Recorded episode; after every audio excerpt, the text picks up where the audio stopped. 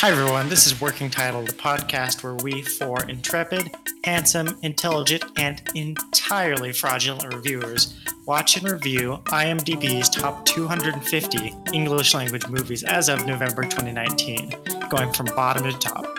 So watch along with us and.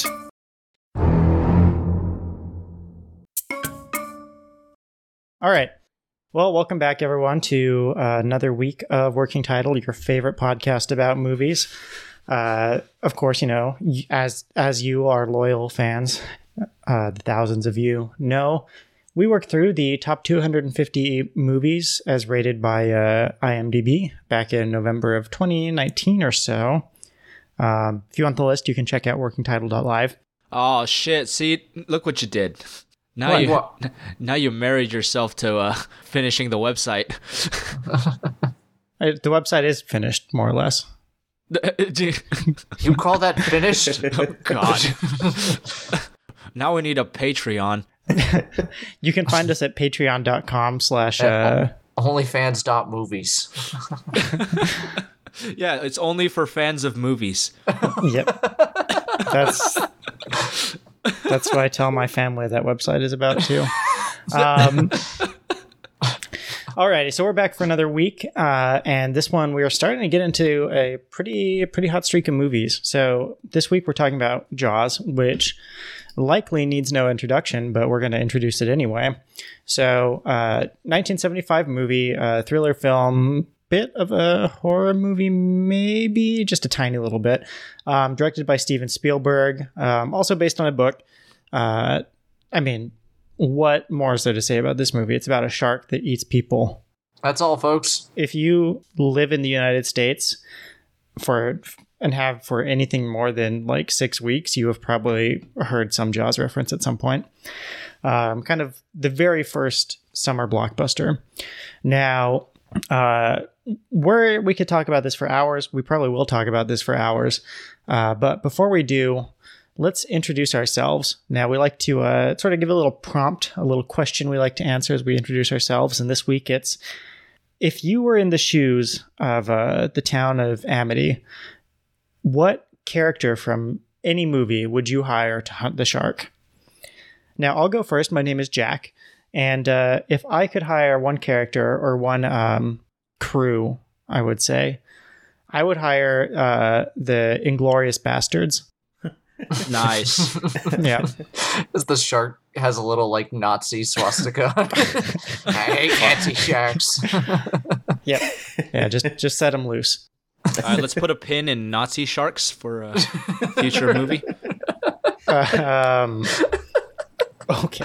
All right. Uh, Mike, tell us. Uh, I'm Mike, and uh, the the gang I would hire would be the Always Sunny in Philadelphia guys. the, the gang goes fishing.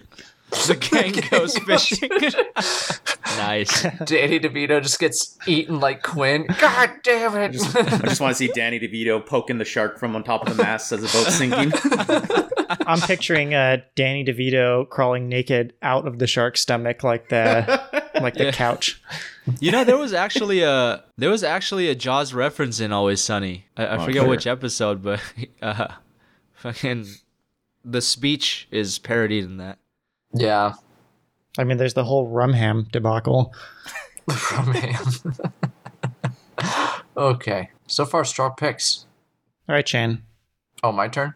Hi, Yeah. my name is Shane, and I would hire Danny Ocean and and friends. Probably because I'd be confused by his name as the mayor of Amityville. I'd assume that Danny Ocean was That's good on the ocean. I I like that. like they do like an Ocean's Eleven on him, like Yeah. a heist. Yeah, they would they would do a heist, a to shark defeat the out shark. of the water. I just want to picture Danny like them all talking, and then half the crew gets eaten during the heist. they gotta be fishermen. They're called Ocean's Eleven. All right. Uh, I, I see we're all going for crews instead of individuals. yeah. Well, my It's name's true. June. I also have a crew, Mm. and Isn't uh, Fast and the tell- Furious? Well, let me tell you, that would be a good one. But let me tell you a backstory. Ten years ago, a crack commando unit was sent to prison by a military court for a crime they didn't commit. if you can find them, maybe you can hire the A team. 10 years Mr. ago. T just launches his van into the ocean. I pity the fish. That was excellent. It's, it's good picks all around. yeah. Crazy how we all went for a cruise. Yeah. Well, we know that it would take a crew to take down this shark. You're damn right. yeah, I, I think it's just an assumption that we need some group that has a bigger boat.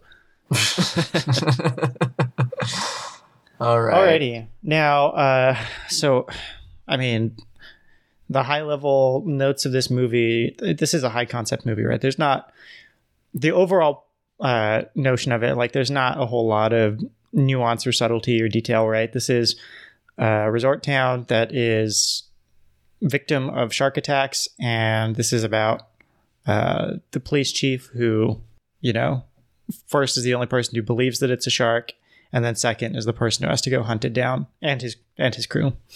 Um, so you know the the plot itself, uh, not not a whole lot of twists and turns, but we'll get into the details in a moment. Uh, Mike, do you want to tell us about what happens in this movie? Yeah, so at the very beginning, we start out with um, like a college beach party.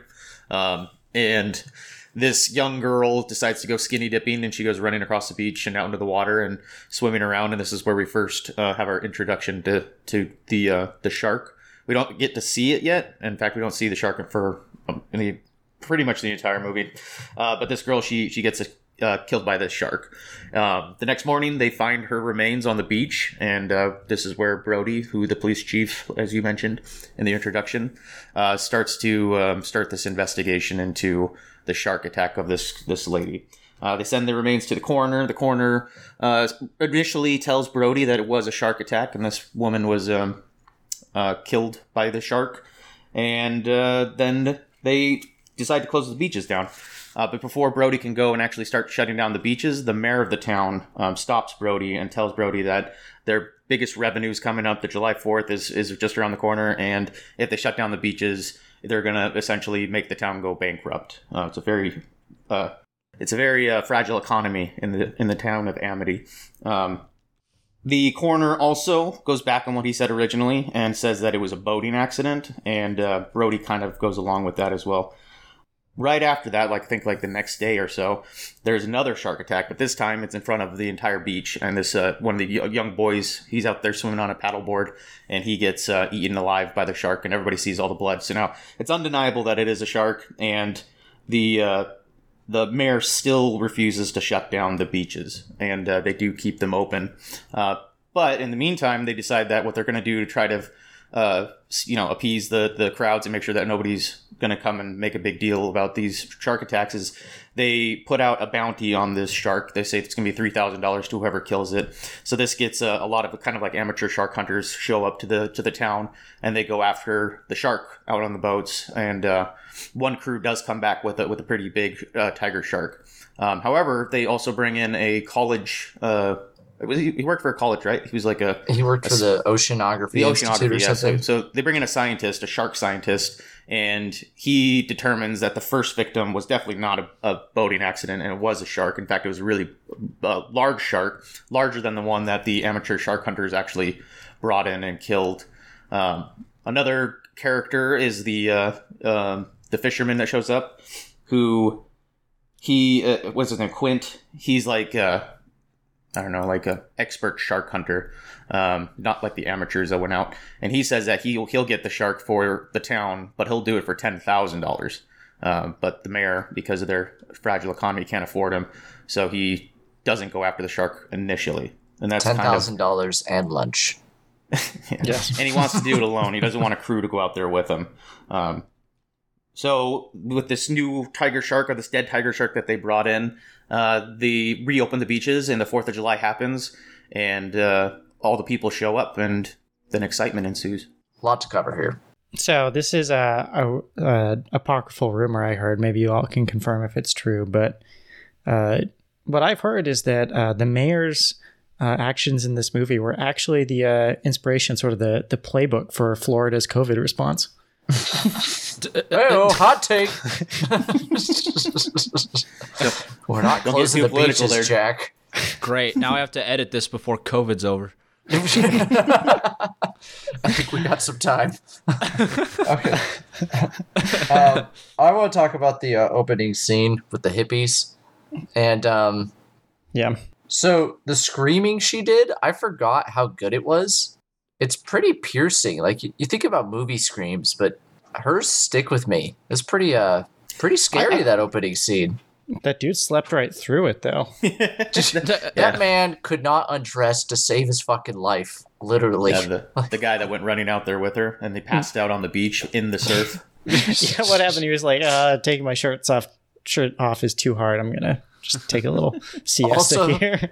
I'm gonna say that the HD version is definitely a rated R version because there is nudity in the HD version, and I did not remember you actually being able to see anything in the uh, original. I watched it on my phone, so I couldn't see anything. Oh, I s- Riveting analysis. watch the Uh, HD version. The uh, going going back on her screams though, um, I don't know. Like if I'm being eaten by a shark, I don't think I'm going to be saying words like what was she saying? She's like, "I'm panicking right now," as she's being like drugged back and forth in the water. I don't think she said I'm panicking. she would She have did. vocalized her her emotions. She was actually reading the uh, the script word for word with the stage directions. Mike's like, "There's so much I wanted to do in my life, and now I'm being eaten by a shark." no, June, it was that's a little bit of yelling. a, There's a little bit of a directing sleight of hand as they laminated her script and she held it under the water so you couldn't see it. In the HD version, though, you could see it. Yeah. Yeah. Um, I my first instinct is to say that it's this movie's really tropey, but on the same vein, I don't know if it was a trope in 1975. Yeah, I was you like, know, kind like of was it invented the trope. yeah, like did it start it or was it? But like, you know, opening shot with like a bunch of drunk degenerates, like a little overplayed for for horror movies, right? Like college age, you know. Um, but again, I don't know if this was just happened to be like the first to do it, but uh, in any case, my com- well, not really complaint, but just one thing I noticed is like this girl is being just destroyed by this gigantic shark, and she maintains a spectacular level of buoyancy. I know, right? And That's true. I, I, I feel like if you get attacked by a shark, you are probably not swimming super well. You're probably not bobbing up and down in the water. Especially a Um, shark that size. Like, I am quick. curious though how they they filmed that, and I- I'll mention like multiple times throughout this that the actual um, how do I want to say it? Like the uh, the practical effects were just really good, I guess, which we come to expect from Spielberg and and crew. But like when she's being dragged from side to side in the water, it's just curious how they would have filmed that. Yeah, I, Was, Yeah. I was thinking the same thing. Maybe she uh, just had the uh, the uncanny ability to not only be buoyant but also be like thrashing around in the water. She could swim sideways very quickly.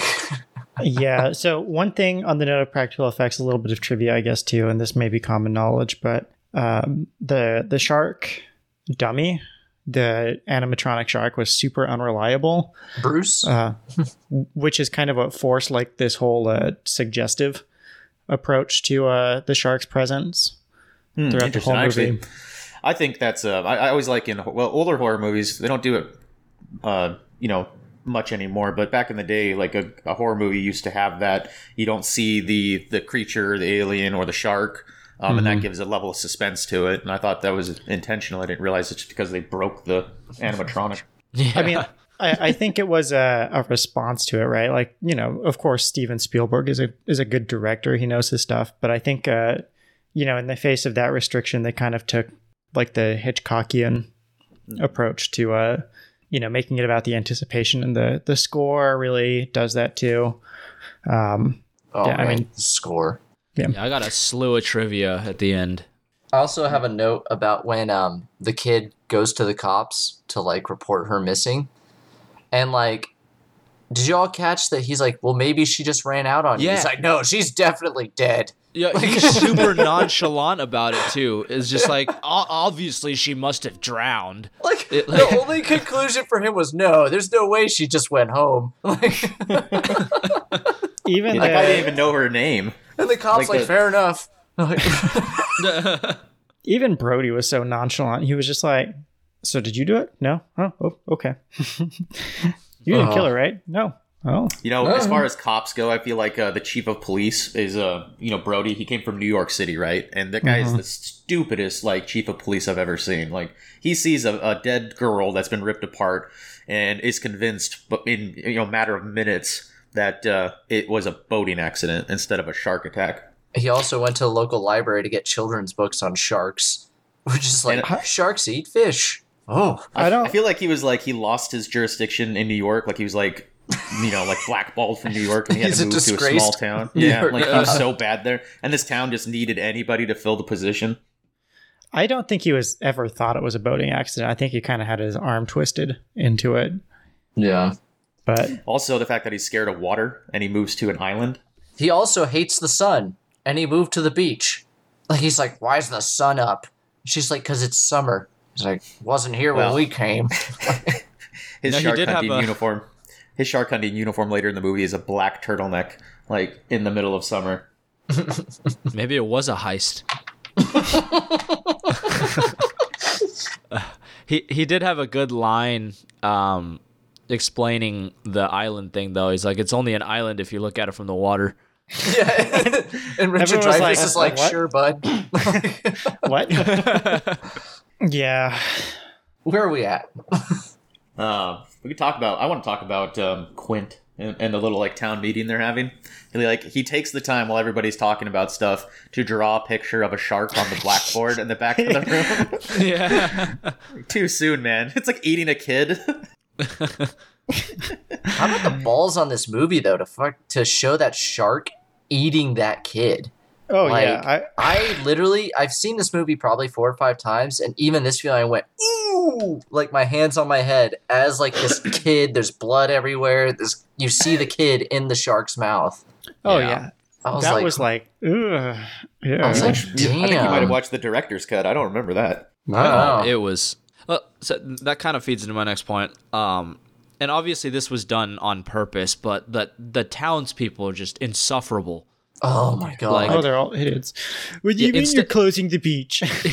In, instead of like going, you know, hiring experts or or like I'm sure there is a response to this type of situation, but no, they just put a bounty on it. like and uh the the kid like straight up gets smoothied by the shark. yeah, oh yeah. And like I have a hard time believing that all of these people just like want to go to keep this beach open, you know. fuck that kid. I got bills. And the and the amount of people, like there were there was a full beach of people watching this kid get blendered in the ocean. Like everybody's screaming, like "There's blood everywhere!" And they're like next day back at the beach. yeah, Actually, you know what? I take my point back.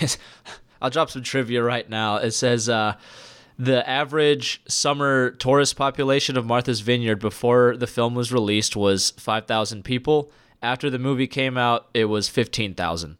oh my god! People were trying to get eaten by Jaws. yeah. on, on the note of uh, too soon within this movie, so they get to the Fourth of July and just ferry loads of people start coming in, and there's like a shark merchandise like Stan, Yeah. Oh my god! Oh, and Like- they had like uh, some of those kids are playing like Kill the Shark video game. yeah. And It there's like a yeah. This is after the third person gets killed by the shark, and some guys are like, "Yeah, I'm gonna sell T-shirts." In under a week. Un- unfortunately, like, we want to say this is unrealistic, but if you think about But- it, it's like, yeah, this would absolutely Ron happen. DeSantis, yeah. Well, you guys remember, uh, like some years back, there was that shooter in New York City that nobody could catch, and people started wearing like targets on their clothes. Jesus Christ. That's why Yeah. that cop left. There's a killer on the Couldn't catch the New York City guys. he They wouldn't was, he was escaping a serial killer in New York City and ran into a serial shark. I'm gonna go to Amity where people are sane. I did like it's kind of weird to have that like comedic break where there's like this shark that just ate a child on screen and now there's guys with dynamites getting in their dinghies or, Yeah. and like going out there and he's like you can't fit 19 people on that boat they're like screw you So, We got sharks to dynamite. Shut up, nerd. the, uh, Uh, that's, that's the Fourth of spot. July. Sorry. Uh, Well, one more thing. Yeah, yeah. the uh, the Fourth of July rolls in, like Jack said. Ferry, ferry loads of people come in, and like the mayor specifically singles out one person and forces him to get in the water because nobody else is. but like at that point, the people are there. Like the revenue stream is there. Why? Yeah, right. what does getting in the water have to do with any, like your end that you want to meet? You know. Yeah, in fact, people are probably going to get hotter on the sand, so they're going to buy more drinks. I mean, you're you're just screwing this up, Mayor. Let a good thing ride. Turns out the mayor's part of some kind of cult that is now worshiping Jaws, and they're sending in their their people to feed Well, it. and nothing's better for tourism than 18 boats about t- 100 yards offshore with fucking M1 Garands and guns and a bunch of drunk guys shark patrolling. Yeah, that that really sends the tourist message for Amityville. I was like, I don't think people are going in the water because there's armed hillbillies and boats right there. Like, Yeah, so that's a, a, a good a good place to kind of catch up now on the plot because we've gone a little bit past where I stopped, and it might be a little confusing to anybody who hasn't seen Jaws. So what happens is before the Fourth of July, um, the the Matt Hooper shows up, and he's the oceanographer that we were talking about, and he's um, he's now gotten um, Brody like really into shark research. Like that's all Brody's doing nowadays is reading about sharks at night, and um, crime has skyrocketed in Amity. so there are only there there are only two policemen there, right? It's Brody and then the deputy, and they're trying to corral all those guys that are going out to go the, the you know the shark hunters. Um, and Hooper starts to help Brody kind of uh, look into all of this as well. But during the Fourth of July, they they bring in like essentially a, a militia to um, stake out the waters, and so they they they have it roped off, and they like you said, there's guys out there with guns patrolling, and um, they you know people start going to water. We already kind of covered that. Uh, but what happens is uh, they there's a fin in the water and uh, it, it there's a panic ensues because people think the shark's coming toward the beach and all of the the military guys and the police guys are chasing down this fin that's out in the water. It turns out it was a couple of kids who were pulling a prank uh, but it caused like a you know hysteria and a bunch of people got trampled trying to get back up onto the beach. Uh, while that's happening though uh, brody's kids went over to what they're calling the pond. It's kind of like an inlet and they had their boat over there where, where Brody told them to go instead of being out in the in the main ocean where the Jaws is. Uh, but Jaws is smarter than everybody else and uses the distraction to go around into the pond to get an easy kill on the backside. Uh, comes in and, and takes out uh, uh, another guy, but Brody's kid, you know, they get back in the boat and they make it back to shore. Um, so at that point, that was a third kill, and uh, um, now the I think at this point, not gonna lie, I kind of stopped watching a little bit. I think what happens is um, they now decide to hire uh, the actual fisherman guy, the, the the real shark hunter, to actually go out. And Brody goes and and tells them that you know he wants to take the oceanographer and him to go out and go to hunt down jaws in his in his fishing boat. Yeah, I think the catalyst was uh, they catch that tiger shark, and Oh, uh, that's right. So yeah, so he goes before that. They go and they they decide to uh, open up the tiger shark to look to see if there's uh, any remains of the victims there, just to confirm that it was the shark that's been killing people. Um, but they find uh, that it's just full of mil- it's just full of milk and like uh, I think a license plate and stuff like that. So it's not I the think, not the I same think that tiger was shark. its stomach fluid. It wasn't drinking milk in the ocean. It was tiger tiger milk. God. Um, I yeah, I also want to talk about one scene that happens before this too, uh, where they go out on the oceanographer's boat. Well, I don't know where he got that because he didn't arrive in that boat. No, yeah, that boat kind of just shows up. But uh, yeah, so he this boat just kind of shows up. It's pimped out. It's got all like the shark tracking tools and technologies, right? And they go and they find like another fisherman who's been killed by the shark. And in a moment of like plot induced stupidity, the oceanographer goes into the water to like look around at the boat, finds a great white shark tooth and drops it. Oh, And then they Yeah. like yeah, and and the body of the the fisherman and kind of a jump scare. Uh, and then they go back and they're like trying to persuade the mayor to close the beaches. He's like, "All right, so you found this boat where this guy died in, and there's like a big bite mark out of it, and uh, you say we need to close the beach." And they're like, yeah. And he's like, all right, well, riddle me this. Where's the tooth? I'm like, is is this really the linchpin you need? Is this the smoking gun? I like how I like how people uh, uh, uh like not not just people, but Brody and Hooper are all about closing the beaches and keeping people out of the water. Are uh, going in the water like all the time throughout this know. entire movie. They, every chance they get, they want to get in the water. Cooper's like, oh, we're looking for a shark. All right, let me hop in real quick.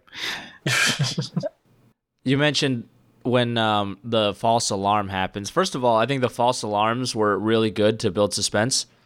Uh, they did a really good job with that. But yeah, the uh, the two kids that are playing the joke like surface and they're surrounded by boats with gunmen on it. so they've already expended all these resources to get these people here. But no, instead of going out with all of these people, let's hire this weird, dirty dude that reeks of bourbon who just randomly showed up at a meeting. Pay him $10,000 to go out alone. And lunch. like, come on, man. A lot of uh, peach schnapps. That's what my notes was. It says, "Thank you, Mr. Hobo, for Quentin's introduction." like, no one knows who this guy is. He's just like, "I'll kill a shark for you. I want a million dollars." so yeah, I kind of feel like the Oceanography Institute would like have a guy that they like to call for this kind of thing. But But how some does like, this guy live in this town? Like he's they go back to his house, it's full of shark jaws. Right? This this guy just kills sharks, presumably for a living. And uh what what does he do? He, he kills sharks. he wait. He goes from town to town. He's a he's a traveling shark killer. Traveling sharks, shark mercenary. There is He's um, actually har- he's actually the one dropping them offshore. Also, I have a hard time feeling that like those guys wouldn't have blasted those kids when they had the fin, because this is a town where people were comfortable randomly throwing dynamite into the water. Something tells me as soon as they saw that fin, every boat there would have been blasting at that fin and would have shot those kids up. But that would be the Um, inspiration for Saving Private Ryan when Spielberg's later works. he used the same Garands from this film. Same So- sharks. same sharks Um, too. what I find interesting from a s- uh, cinematography note is when the actual shark appears, there is a, a dolly zoom, or like, you know, popularized in Vertigo, right, by Hitchcock. But it was like so well executed that this becomes one of the prime examples of the dolly zoom. Mm-hmm. Like, instead of, you know, really showing Vertigo, it's like the thumbnail for anything you look up with a dolly zoom is the scene from Jaws, which is On interesting. the on the beach and everything. yeah. Yeah. That was pretty cool too. Like that shot where the kid gets attacked. Like they're showing everyone on the beach, and you can, like, I think his back is turned to the beach or something like that, and you just see the shark roll, Yeah. like, kind of off in the distance. Like you don't really notice it, but it catches your eye, and you're just like, "Good God!" Like, it's pretty cool. I would also like to point out that it took uh, an hour and 12 minutes for them to go out to sea. yeah. This is true. And then and then for the next forty five minutes, they were doing nothing. they got drunk. They got They really drunk. drunk. it's obvious that Robert Shaw was very drunk for those scenes. I think they all were, because even Richard Dreyfuss, I I believe he was tanked.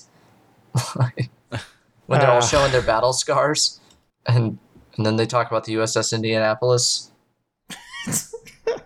Why is everyone so quiet? We haven't gotten there yet. Ow!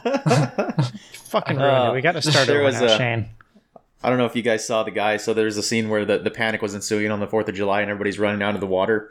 And uh, there's a quick shot of like some I don't know dudes in like white suits or something. I don't know what they were, but like you could see one guy in the background just like having the best time of his life. Like he was smiling and like. He's like, I'm in a movie. I, I honestly don't know why they kept it in the movie. Like it's it's so blatant that the dude is acting. there's there's even like the like you go from having some great screams and like believable like reactions to how people die to the mom in the water during the panic that's holding her child going my baby ah! Right. like and she's like looking at the camera doing the classic like 50s panic scream Or or how about right after that? So when the real shark comes in and there's a there's there's one lady standing, she's like on the side of the beach and she sees uh, Jaws is the actual shark's fin going into the uh, the pond they called it, and she goes like she's like starts stuttering while she's yelling shark. She's like she's not in the water, like she sh sh sh sh shark. She doesn't even yell. She's like, shark. There's a shark, everybody. Like, we just got done from all the screaming to her being like, sh- sh- sh- shark. oh, uh, Anyway, and then that so- poor guy in the fucking rowboat that In the go, that goes up to the kids. He's like, "You need some help." Oh Jesus! He just tips. he just gets murdered for helping. Oh, wasn't that funny in the movie, but I find it funny now.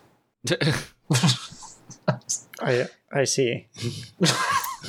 Well, I think we kind of burnt out this movie already. I got a Should drink. just, should we just end the podcast just, early? ju- just finish All right. just finish the plot all the way through. I mean, Yeah, we what, get what happens in the other movie that happens within this movie? The boys go fishing. Right, so we're on the fishing portion of the movie. So they go out on the on the Orca, which is um, Quentin's Quint Quint's boat, and uh, he's like a he's like an expert marlin fisherman or something. He's got like the a really badass fishing chair, and it straps into the boat, and so they're out there kind of like chumming around, and uh, he gets something on the line, uh, but it it breaks it, like bites through it, and now like Hooper and Brody uh, now have to like come up with like a new way to track this shark. So they got some barrels that are, that have like tracking devices on them and a harpoon gun. So they're out there kind of like a couple of nights or so on their their boys' night out, and they shoot one of the barrels into Jaws, and they kind of like start tracking it overnight. Um, they get drunk. They kind of you know have a little bit of a bonding moment, showing off each other's scars. Um, and the next morning, uh, they get like attacked by Jaws. It like hits their boat and starts kind of like punching some holes in the side. So they're dealing with the leaks, and they're also trying to shoot more harpoons into Jaws and put more tracking devices in it. Um, but Jaws is you know outsmarting them by like going under the boat and dragging them around. Um, some pretty tense moments. Uh, eventually leads up to uh, the final showdown where Jaws um, yeets himself onto the back of the boat and starts to kind of sink it. Uh, and no, wait, before that though, uh, Hooper decides that he's going to go down in a cage to go look for Jaws. And then they get attacked. They think Hooper's dead. The boat starts to sink. Uh, Quint uh, tries to machete Jaws in the face and gets eaten alive. And uh, one of the compressed air tanks for the you know scuba diving gets lodged in the jaws of Jaws. And then uh, the the Brody, the police officer, he gets a he gets a rifle that uh, Quint had, and he manages to blow it up, um, which kills Jaws. Uh, but then it turns out Hooper comes back up. He was hanging out down in the bottom of the ocean for like a good thirty minutes, and they paddle their way back to shore The end. Yeah, with nothing but a fishing story because no no evidence remains. and So they probably uh, back to uh, the mayor, who's probably like, "Yeah, but where is the fish?" Some shark, huh? oh, you dropped the tooth, huh? Um, I think Brody is pretty stoked though because they don't have to pay Quint. They were very smiley for Quint just being eaten alive. They're Yeah, he- like, what about Quint? Nah. they're like smiling at each other. He's like, "Nah, He didn't Quint make it. got munched, man." I also I wrote down in my notes. I was like, this is the uh, the tale of the un- untethered compressed air tanks. yeah, they they did foreshadow that all movie. Yeah, goddamn. I was like, would someone tie these tanks down? For the love of God. Like, even Quint dies because for some reason the tank is now inside the cabin and falls on his hand, and he's like, God damn it! As he like falls down. it was like they were almost working for Jaws because at every moment they could, they tried to knock him off the boat. Yeah, and I mean, so what I will say about this is this is like a great scene. This is a great segment of the movie where they're hunting it. It's tense. It's suspenseful. I mean, you know they're gonna kill the shark, but this is my first time watching it. I didn't expect Quint to die, right? And that was graphic. It was like visceral. Um, in a literal sense, there was a lot of viscera, and uh, you know it's Good word. suspenseful. You don't know how it's going to end. Uh, it's crazy. It's hectic, but there's just not that much to say about it, right? Like it, it kind of feels like it's a pitch right down the middle.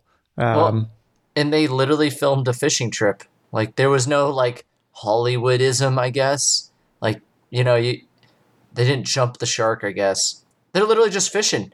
Like it's a scene of him going like fish on and he's like wrestling it and the line snaps and then they just continue on to do what I think they do for shark fishing. Like they just tag them with barrels until they drown. I do like the the character development throughout, or like the character isms, I guess. Like Quint, the, the character is just like freaking flawless. You know the way he acts, like his demeanor. He's just chilled throughout the whole thing, casually walking while the other two are freaking the fuck out. Like, Mm-hmm. um, I, I thought that was good. It really it, it kind of drove home like uh the the shark hunter persona, if you will. Well, he's it's good too because he's chill until he puts three barrels on it and it goes underwater and he's like you could tell he's like I I don't I don't know what the hell this He's is. like, maybe we do need a bigger boat. Yeah, I thought he was a great character. He really he was memorable. Uh, I think Hooper was also kind of memorable. Brody was kind of whatever, but yeah, so what happens in Jaws 2? They get a bigger boat. I, I so I've seen this movie a few times, obviously, but I was a lot younger. I I was kind of uh, I remember the shark being a lot bigger. I thought it was Yeah. huge. So Yeah. that's you. That's Jaws two. Jaws two has the really big one. Oh, Uh, well, this one, I think if I saw a fish that big, I'd I'd be pretty panicked. Like just the scale of it next to the boat and everything is pretty yeah. is pretty. De- and I think the the idea was to keep it realistic-ish. Like yeah, Yeah, I can if see if that. if that shark did exist, it would be the biggest shark in the world, probably in great white history. But Maybe I'm desensitized by that Jason Statham movie. yeah, he did not donkey kick the shark, and I don't believe it now. What's what was the line where Hooper is like, "That's got to be at least twenty feet." Twenty five. 25. and then he should have been like 30. What, what was the what, yeah, what was the line from Fast and the Furious? Try a million horsepower. shark must have a thousand horsepower. Try two thousand. Try five. They just needed to go around like upping it by five feet every time. Try nine hundred feet. Yeah, I think I think building the building of suspense was done really well. Again, more practical effects, like in this section uh, near the beginning of this, when uh, there's like two real amateur guys that go out on the dock and like tie a chain off with the his his wife's roast, like to catch this shark, and it pulls the dock out to sh- to to the water, and the shark like turns around, but you only see that through the piece of the dock moving. Um, also, like, did this had to have been so hard to film? Like that boat is, you know, literally hanging hanging on but like, you know, just the tip of it is is left above the water, and like they gotta film a movie in this shit. Oh, I know. And like just some of the logistics of like dragging that boat backwards hard enough to like pull it underwater a little bit. Like they must have had to hook like two bigger boats to it to pull it. Like There is no bigger boat, Shane. What? Uh, so, why did he destroy the radio? He was uh, obsessed with killing the shark himself. It was like a revenge quest for him. yeah, he, Jesus. he remembers that shark from the USS Indianapolis. Yeah. It's personal. What he's like, a, 1,100 of his men went into the water, and only 300 got out. Jaws ate the rest. Yeah. Also, how was that for a speech? I thought that was great. It's a Um, really good monologue. yeah, I, I thought that was excellent. Yeah, it, was- Um, it, it actually, you know, the the story of the Indianapolis was, you know, pretty much just how he explained. Um, so to add that kind of historical realism to the story, I think really drove home the character and his like desire for revenge kind of thing. Um, at one point, he says, uh, "I'll never wear a life vest again" or whatever, because uh, implying that he'd rather drown than deal with sharks again. Yeah. The irony. Um, fun fact though, that line I, I don't believe was in the original script, but the animatronic Jaws was fucking broken. So while they waited for it to be fixed, uh, he added that scene. Really? About the USS Yeah. Indianapolis? Yeah, the monologue. Wow. That was improvised. It was not improvised, but it was written during production because they had so much time to kill waiting for the shark to be fixed. Yeah. I could just imagine a bunch of mechanics like, you piece of shit. Would you work? There is a report though that the uh, you're gonna need a bigger boat line was improvised. Oh. That was just so funnily acted. He just walks backwards from like the bow of the ship into the cabin, and just backwards the entire way. and just you're gonna need a bigger boat. He should have been like, oh, I can't afford a bigger boat. This is the biggest I got, man. Like, I'm a Pay shark hunter. dollars. if I had ten thousand dollars, I, I could sell shark jaws for at best $15 at the tourist shop. Where the hell am I going to get the kind of income? um, when he does smash, that's one of those like when he smashes. smashes the radio. It's like, I, okay, but it doesn't make any sense. It's literally just to make sure that they're stuck out there. I, I get he's crazy and this is personal, but why would he even have a radio on his boat then?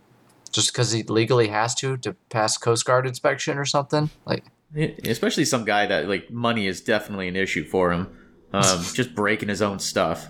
I, I would have liked that. I think it would have worked a little better. Um, not that this is like a huge plot point or anything, but uh, if just nobody responded on the radio and Yeah, Quint, Quint was like kind of knew that would happen. I think that would have worked a little better than him freaking out and just smashing the radio and being like, oh, I don't know why I did that. I mean- and he's like, no cops. I think it makes for like a better characterization that like this is like a blood feud for him, right? This is this is personal, sure. but I I feel like there there were, was maybe like a missing piece in there that could have made that a little more clear. Yeah. And when they do the whole cage dive thing, I, maybe the first time it was a little more suspenseful, but I literally got done with that scene. I was like, well, that went about as I expected it to. Like, not Dude, well what is at it all. with Hooper and just dropping things? it's got butterfingers. Yeah. that the cage scene too. I think it would have worked better if we as the audience did not see him escape and hide on the sea floor, which like they're in the middle of the fucking ocean. Like he would have to dive so far. That's what I was Um, thinking. I was like, oh, his ears. He's taken four hours to swim back up to avoid the bends. yeah. but I think you know, I think it would have worked better if after the shark got blown up, you know, it's hopeless or whatever, and then he kind of shows back up. But no, we clearly see him escape the cage, and so there's no suspense at that point when they're struggling to get it back up. Yeah. Uh, I would have liked to have seen it not show him leaving. Like maybe he got eaten, or oh, like we all think he got eaten, kind of thing. Yeah, Like- and like we just see this mangled cage get brought out of the water with no Hooper in it. You're like, oh Yeah. god. yeah, well, maybe like show him get out of the cage, but not like swim down to the the floor or something. You know. Mhm. Yeah, and yeah, I don't know.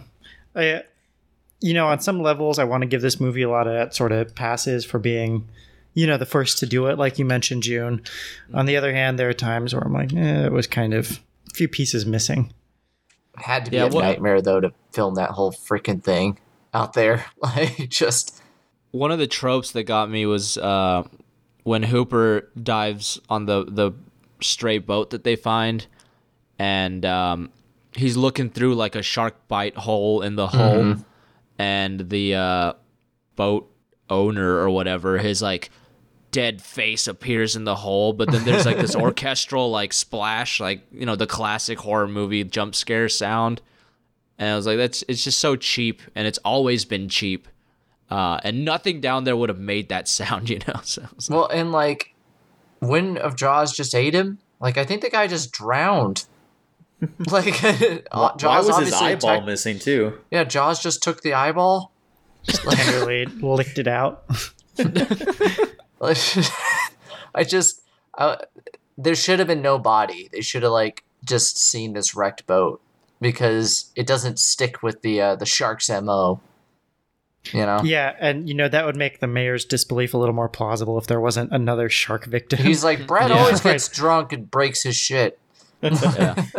I like how they tried to, to make this to make Jaws like um they tried to like make it a bad guy in the sense of like that kind of stuff, you know, like he's purposely going around murdering people when it's just an animal. Like I felt bad for Jaws or the shark, I should say. He's just Like these he's just being a shark and then these drunk fishermen come out and blow him up. just doing the shark thing. He's got kids, man. Just doing shark stuff, man. just doing. Oh, Does compressed air blow up like that if you shoot it? I highly doubt it. yeah. I don't. I don't. Think, maybe like pop, but it wouldn't like. It No, wouldn't have a gr- you know this big old like fireball like. I, I I could believe that it might be enough to kill a shark if you blew one up in its mouth, but that was like the sinking of the Bismarck. Okay. Goddamn depth charge. I know, and I was like, "Is this gonna kill Hooper down there?" oh, I know. Hooper's like brain melts from the concussion. Like, Like the overpressure. He decided to be a hero and started stabbing the shark when it like smile, you son of a bitch, as he's like gonna stab him. He just blows up. Uh, there was a going back to stabbing. Um, there was a good uh, a for, bit of foreshadowing that I didn't notice through my previous uh, watches of this movie. Um, at one point, they they hook the shark and they tie it off to the things on the boat, and it's just like pulling this thing to shreds. So while they're struggling to like not lose the boat, he grabs uh, Quint grabs a machete and snaps the line, and then he uh, sticks the machete in the side of the boat, and they made it a very clear scene of like showing him do that, and then um, it's it's it happens really quick. But when Quint gets eaten by Jaws, uh, he grabs the uh, machete and is like jams it into the in, into the shark. Um, it was super simple, not really important to anything, but ag- again, another bit of foreshadowing. Keeps everything tied together in a way. Well, Spielberg has that, you know, those shots where, like, even when the, the orca's pulling out of harbor, the shot of it as it's going away is through the mouth of one of the jaws. that was Yeah. that was a great shot.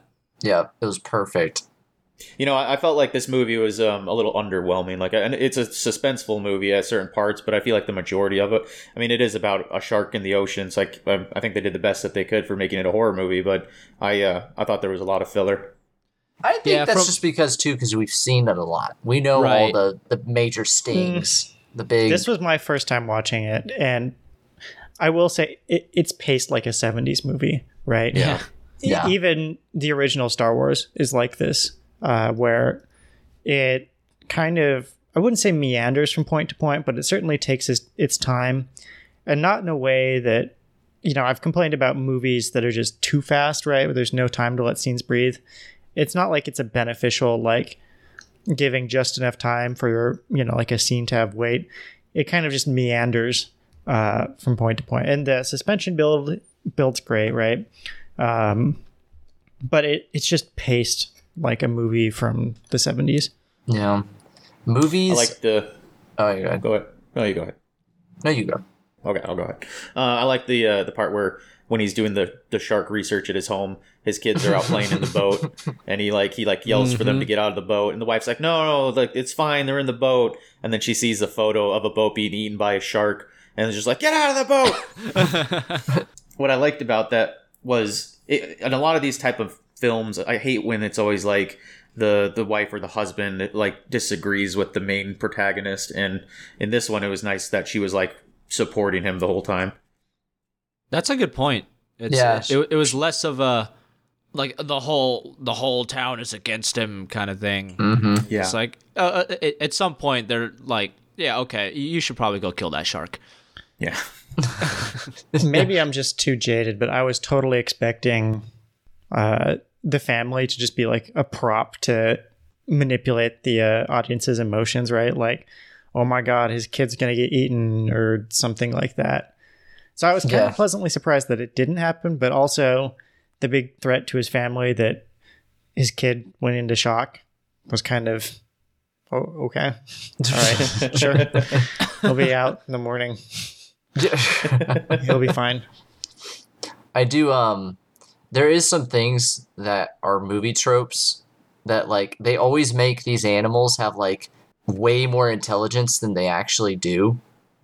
Like this shark, they're like, oh, it's plotting and it's doing this. Oh, it knows we're gonna do this and da da da. And you're like, sharks are not that smart. Like they literally bite shiny things. Like it's they Well, they're Hooper pretty summed it up. simple animals. Like It swims, it eats, and it makes little sharks. Yeah. that's what Hooper says, but then when they're facing off against it, it it has some sort of like chess match with them. Yeah, it also does advanced naval like strategic positioning. okay, it does four things. It swims, it eats, it makes sharks, and it strategizes. It's, it's Red The shark- Admiral Nelson's book. the shark has read the art of war. All right, who's who's a bigger war criminal, uh, the shark or Captain Von Trapp? Uh, now that's who I would have hired to sink this shark. Oh, that would have been a good one. would have got me a Russian sub commander. All right. we, we recommissioned this Nazi U-boat. U five seven one, the shark killer.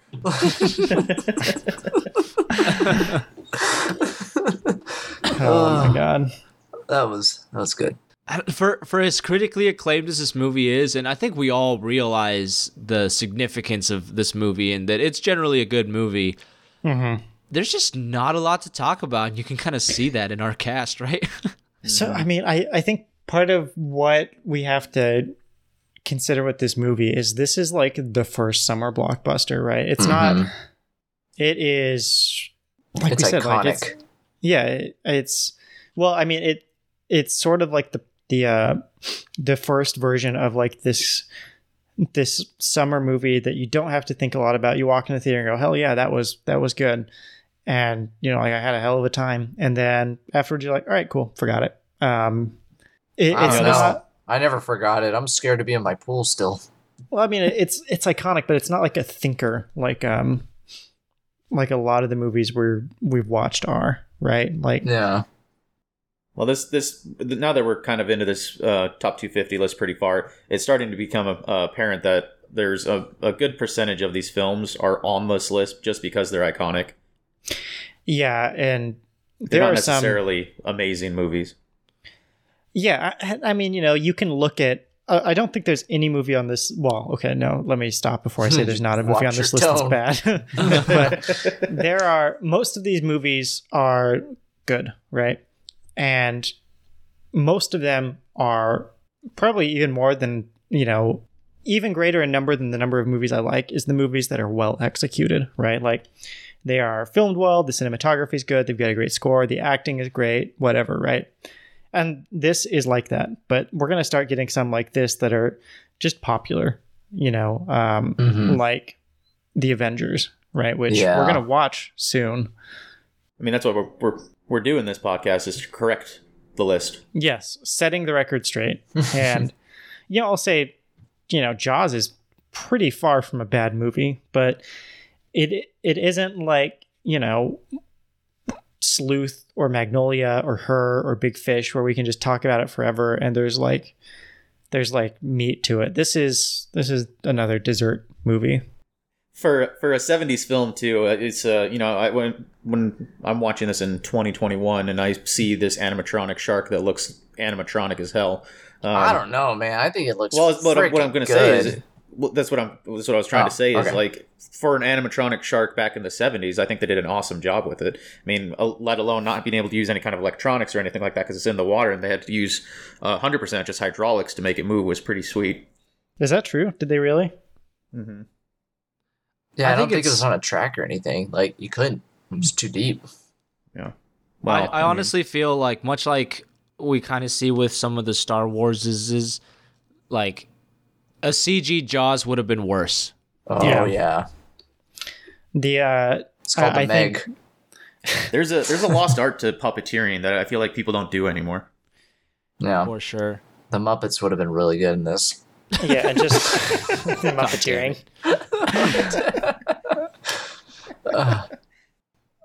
Now let's talk a little bit about trivia. Um, so uh, there's a lot to talk about with this movie because I think sort of the production of it is a story in and of itself, and we talked about how a lot of what this movie is emerged because the shark was just broken all the time.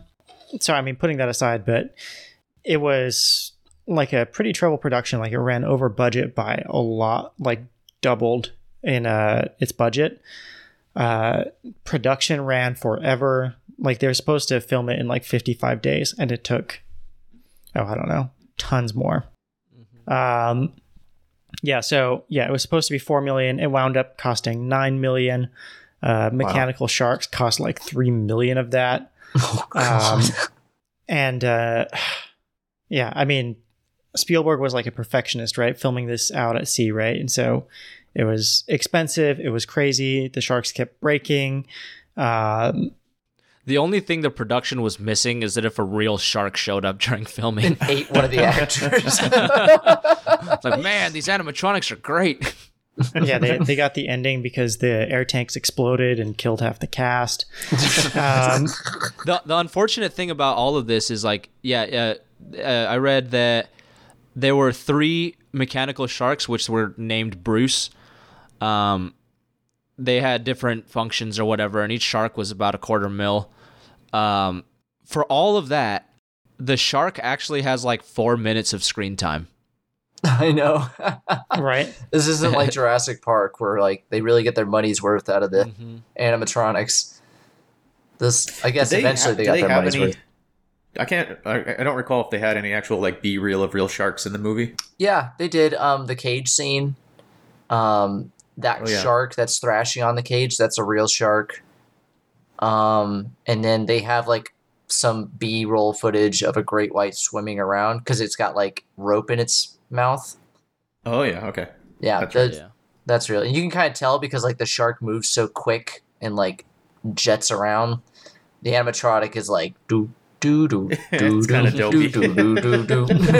I like when it's laying on the back of the boat, like it's like using its fins to kind of pull itself up onto it.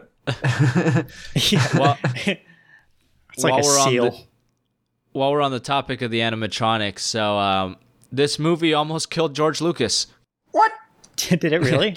How? Yeah, so during during the pre-production, um, Spielberg and Lucas and some have some buddies went to the shop where Bruce was being built, and uh, they wanted like a funny picture. So George Lucas stuck his head in the shark's mouth, and uh, Spielberg and friends decided to play a joke on him and close the shark's mouth, and it broke. And his head got stuck in the shark. Holy shit! They couldn't even get the mouth to close without breaking. that seems like one of the easier functions of the show. Why shark. would they think that's a funny joke? Stick your head in a, in a mechanical thing, and then we're gonna activate it. They're- I imagine George Lucas is like five foot two ass, just Wearing flailing a about. flannel in the- shirt. He came out with head trauma, and he's like, "I've got an idea, guys." um, some of the other uh, accidents during the filming, uh, the orca started to actually sink. Um, and for kind of a funny anecdote, the Sp- Spielberg was started screaming like for the safety boats to save the actors, and uh, the lead s- sound designer is quoted as saying, is screaming, "Fuck the actors, save the sound department." um, during that incident, a lot of the uh, the film, the cameras were on the boat were submerged, um, so they were like freaking out that they lost all this footage, and then they realized that they developed the film in saline, so it, it worked out. Oh, Um, it actually saved did- us a hell of a lot of work. Did you all see the shooting star in the? yes, I was going to ask, scenes? was that real? It was. Yeah. Oh. I, I guess there's some small amount of controversy about it, but Spielberg claims it was just like a one in a million lucky mm-hmm. accident. I was wondering if it was like an ET tie-in. that was ET landing. In Yeah. the, Spielberg, I mean- the Spielberg cinematic universe. Yes. It did. It it didn't. I can see why people are you know have that kind of controversy. It did not look very real to me. yeah. It. It. Yeah. Yeah. It looked painted Yeah. or something. That's I I didn't know, but I was like, oh man, that's that's a crazy ass shot. If they caught a shooting star behind him, I, I liked all of the the little technical shots that really 99% of the population just wouldn't get, but he was added there anyway. And I think that's a testament to Spielberg and how he directs. Um, like I said, when they when they tied off the shark to the boat, it, it's kind of hard to tell what's going on because everything's moving so fast. But the uh, the hooks on the boat that they tie it to, you can visibly see that the bolts are coming undone and shaken. Um, when he shoots the shark, uh, it's implied that it's you know his last shot that that blows it up, and if uh, in the scene you can see the clip on the M1 eject. Uh, Uh, just, li- just Does it little make a details ping like that. I mean, I don't think they added that in the sound, but um, you can see the clip eject, and there's like that little little bit of a pause before the last shot and the cheesy one-liner, right? Like "Smile, you son of a boom." I like uh, I like how they use the uh, the the the floating barrels as um, like the location of where Jaws was and, and the movement he was doing around the boat was pretty cool. Where the you know they go underwater Yeah, and then pop back up on a different location. What was the deal with that beacon that Hooper put on it? Yeah, that never really paid off, huh? No, Yeah, I feel like they did that and then like did nothing with it. He's like, I'm gonna be able to track this shark. Well, you're also gonna be able to track it because it has giant yellow barrels attached to it. So, and that was a that was a significant effort too. yeah, Like, that he was almost like a lost six it. minute scene of him struggling to tie this thing off. That was another foreshadowing the whole time. Like Quint is freaking out about being able to tie knots. Yeah, and he was Hey. and he had uh, he had Brody practicing for like half a day. Yeah, Yeah. All, all to pay off on that one scene. Like so much effort. Yeah, I I feel like that one didn't have a great payoff either because there was n- never any tension about it. No. There's like a 30 second scene of Hooper tying a knot, and then it's like, all right, And I was thinking too, like with Quint, like how much do these barrels cost? Because why wouldn't you just fire every single barrel into this damn shark? You're about to make ten thousand dollars. We'll buy some new barrels if we have to. But like, he's like, no, we're efficient on this boat. We use as many barrels as it takes, and not one more. But it'll but it'll take a mini bat to his own Like- like consoles. yeah, the radio that probably cost a grand. Like, but I would have fired every single barrel into that shark to the point where it can't move anymore, and I just blast it for an hour with the M1 Garand until it died. So is the point of these barrels to slow the shark down? I think I it's think to it keep it keeps from it- submerging. Yeah, and it quasi drowns it, reverse drowns it, I guess. Yeah, because sharks have to be able to. They have to move to breathe. Like they have to push Uh, water through their gills. I don't, I don't understand how at the end when the, they're they're paddling back to shore after they blew up the shark, uh, Brody is like cool with being in the water again. Like why I would be I would be traumatized more than like he got over it. Like what was up with that? Like he's talking to Hooper and he's telling him like he likes being in the water again. What Yeah, if there's like, another That one? That was so traumatic. I I just reset. I'm not afraid of drowning anymore. I am afraid of being eaten alive, though. I realize there's bigger shit to worry about. Well, how would you be able to sleep at night too, knowing that like that shark occurred naturally? This wasn't like some experiment that escaped that you know that we know of. But That's the plot of Jaws 5. oh, okay. But just to know there's naturally monsters that are out there that will just claim your beach and eat all the children. Like, so I guess on that note, one of the I guess more tragic outcomes of this movie is it inspired this huge anti-shark hysteria that like people would just start culling sharks as a result of this movie when I, the reality is that I mean you tell me Shane but shark attacks are they're pretty rare. extremely um, extremely uncommon. We had one. There's usually like one a year on the coast of California. Not all are fatal though. The last fatal one, well, was actually last year. But before that, it was. I think it was 2015 or 13. oh shit, boys, grab the barrels in the M1s. There's a monster on the loose. The uh, the author of the book this was based on said he regretted that outcome. The uh, the the man that Quint was based on later became like a, a shark conservationist. After So he I- made his money killing him, Yeah, yeah, exactly. he's like, "There's not enough for me to kill. We have to get more back in the water." Um, yeah, so that that is one of the the more sad outcomes of this movie is that tons of sharks got killed over this. They're Um, bouncing back though. Tell you what, there are a lot of goddamn white sharks now. after Sharknado. Yeah, kind of reverse the effect. Transplanted a whole bunch of sharks. So you know how they just pull out all matter of shit from shark stomachs, right? Like mm-hmm. this whole the whole plot of this movie hinges on the fact that the shark didn't just swallow the oxygen tank. That's Right. true. It kind of like got in its side like Quint's toothpick. It Yeah, was it's just like Matthew McConaughey with a toothpick in his mouth, except it's a shark and it's an oxygen tank.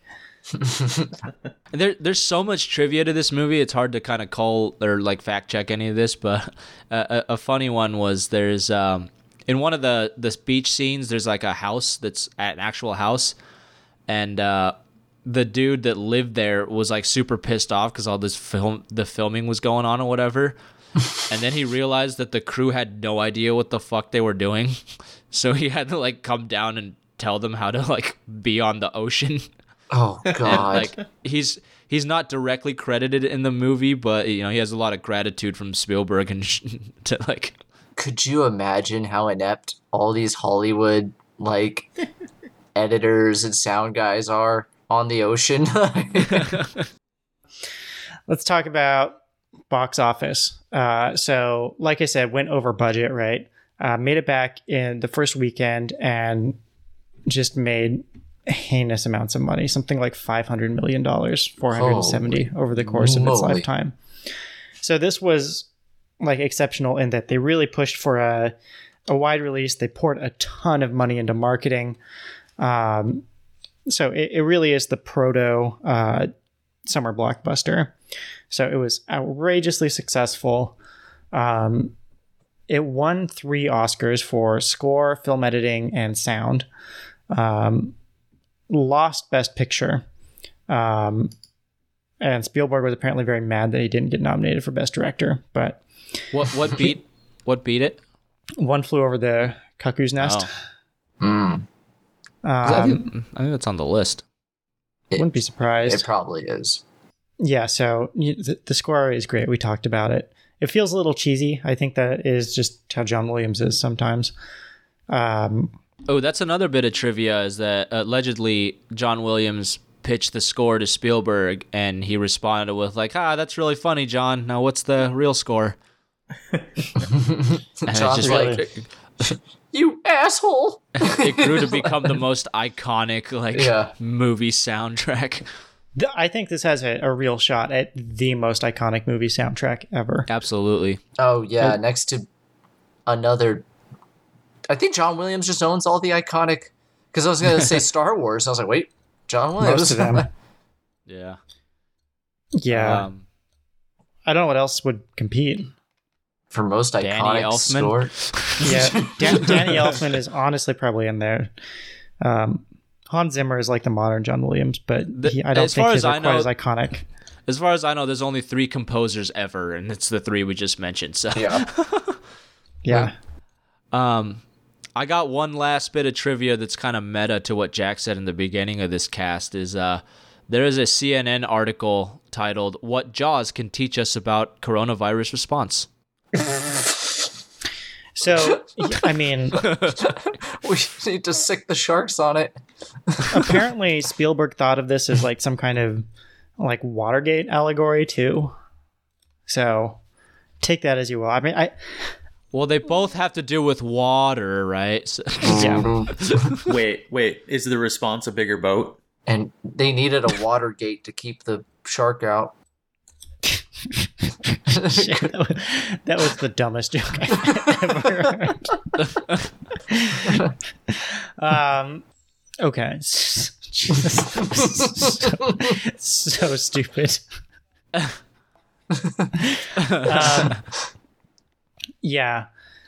Ooh, alrighty. Uh, now it's time for us to. I think we've meandered around this enough. Um, it was the first ever Laserdisc release. I think that's the last bit of trivia I'll uh, toss out there. Um, time for us to set the record straight uh, on where this movie ranks in the mini rankings of uh, working title. You know, so we like to this podcast started because uh, some of us thought that the good people of IMDb were full of shit, and or maybe it was the the Academy Awards, and that we could rank movies better. And now we're going through and re-ranking them according to where we think they belong. Now, uh, this is our 35th movie that we've ranked. Um, June, where do you put it? Well, it's definitely about a big fish, but it's not as good as Big Fish. Different big fish. Um, yeah, honestly, it's just like it's generally good, but super cut and dry.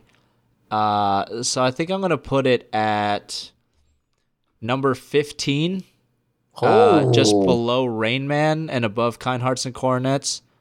Like it's not bad, um, but it's just like I don't know, not a lot of substance to it. It was a fun watch. Shane, what do you think? I'm gonna I'm gonna differ heavily here. I, I while it is simple and stuff like that, I think a little bit is just because we've seen it so many times, or at least I have. I I really freaking love Jaws, so um, I think it's one of the best movies of all time.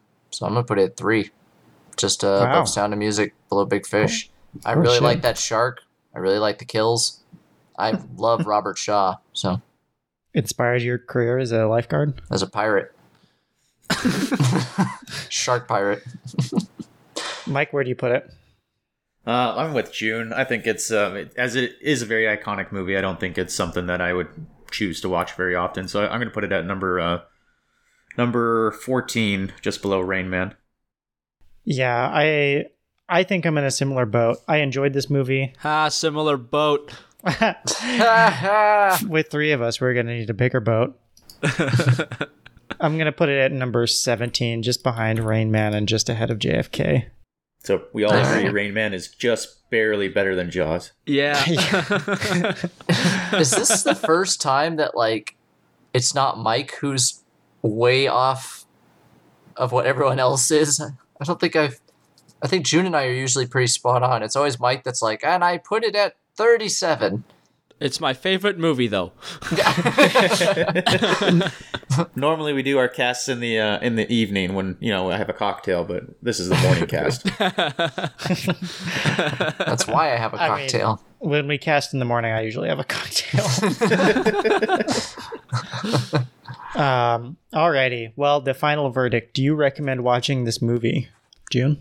Let's be honest, you've seen the movie, yeah. but I hadn't. yeah, I guess you hadn't. Yeah, you You're no, you, you absolutely have to. It's there's so many references to this movie and like it's so iconic. You have to watch it. Yeah.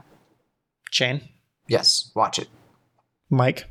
yeah, I think if you haven't seen it, uh, the pop culture is gonna leave you behind. Yeah, and this one's in my book worth a watch. So I think we all agree on that one at least. Yeah. Um, yeah, well, already. Uh, thanks for joining us as we uh, cover Jaws. We will catch you uh, not next week, but in the future when we watch uh, Blade Runner 2049.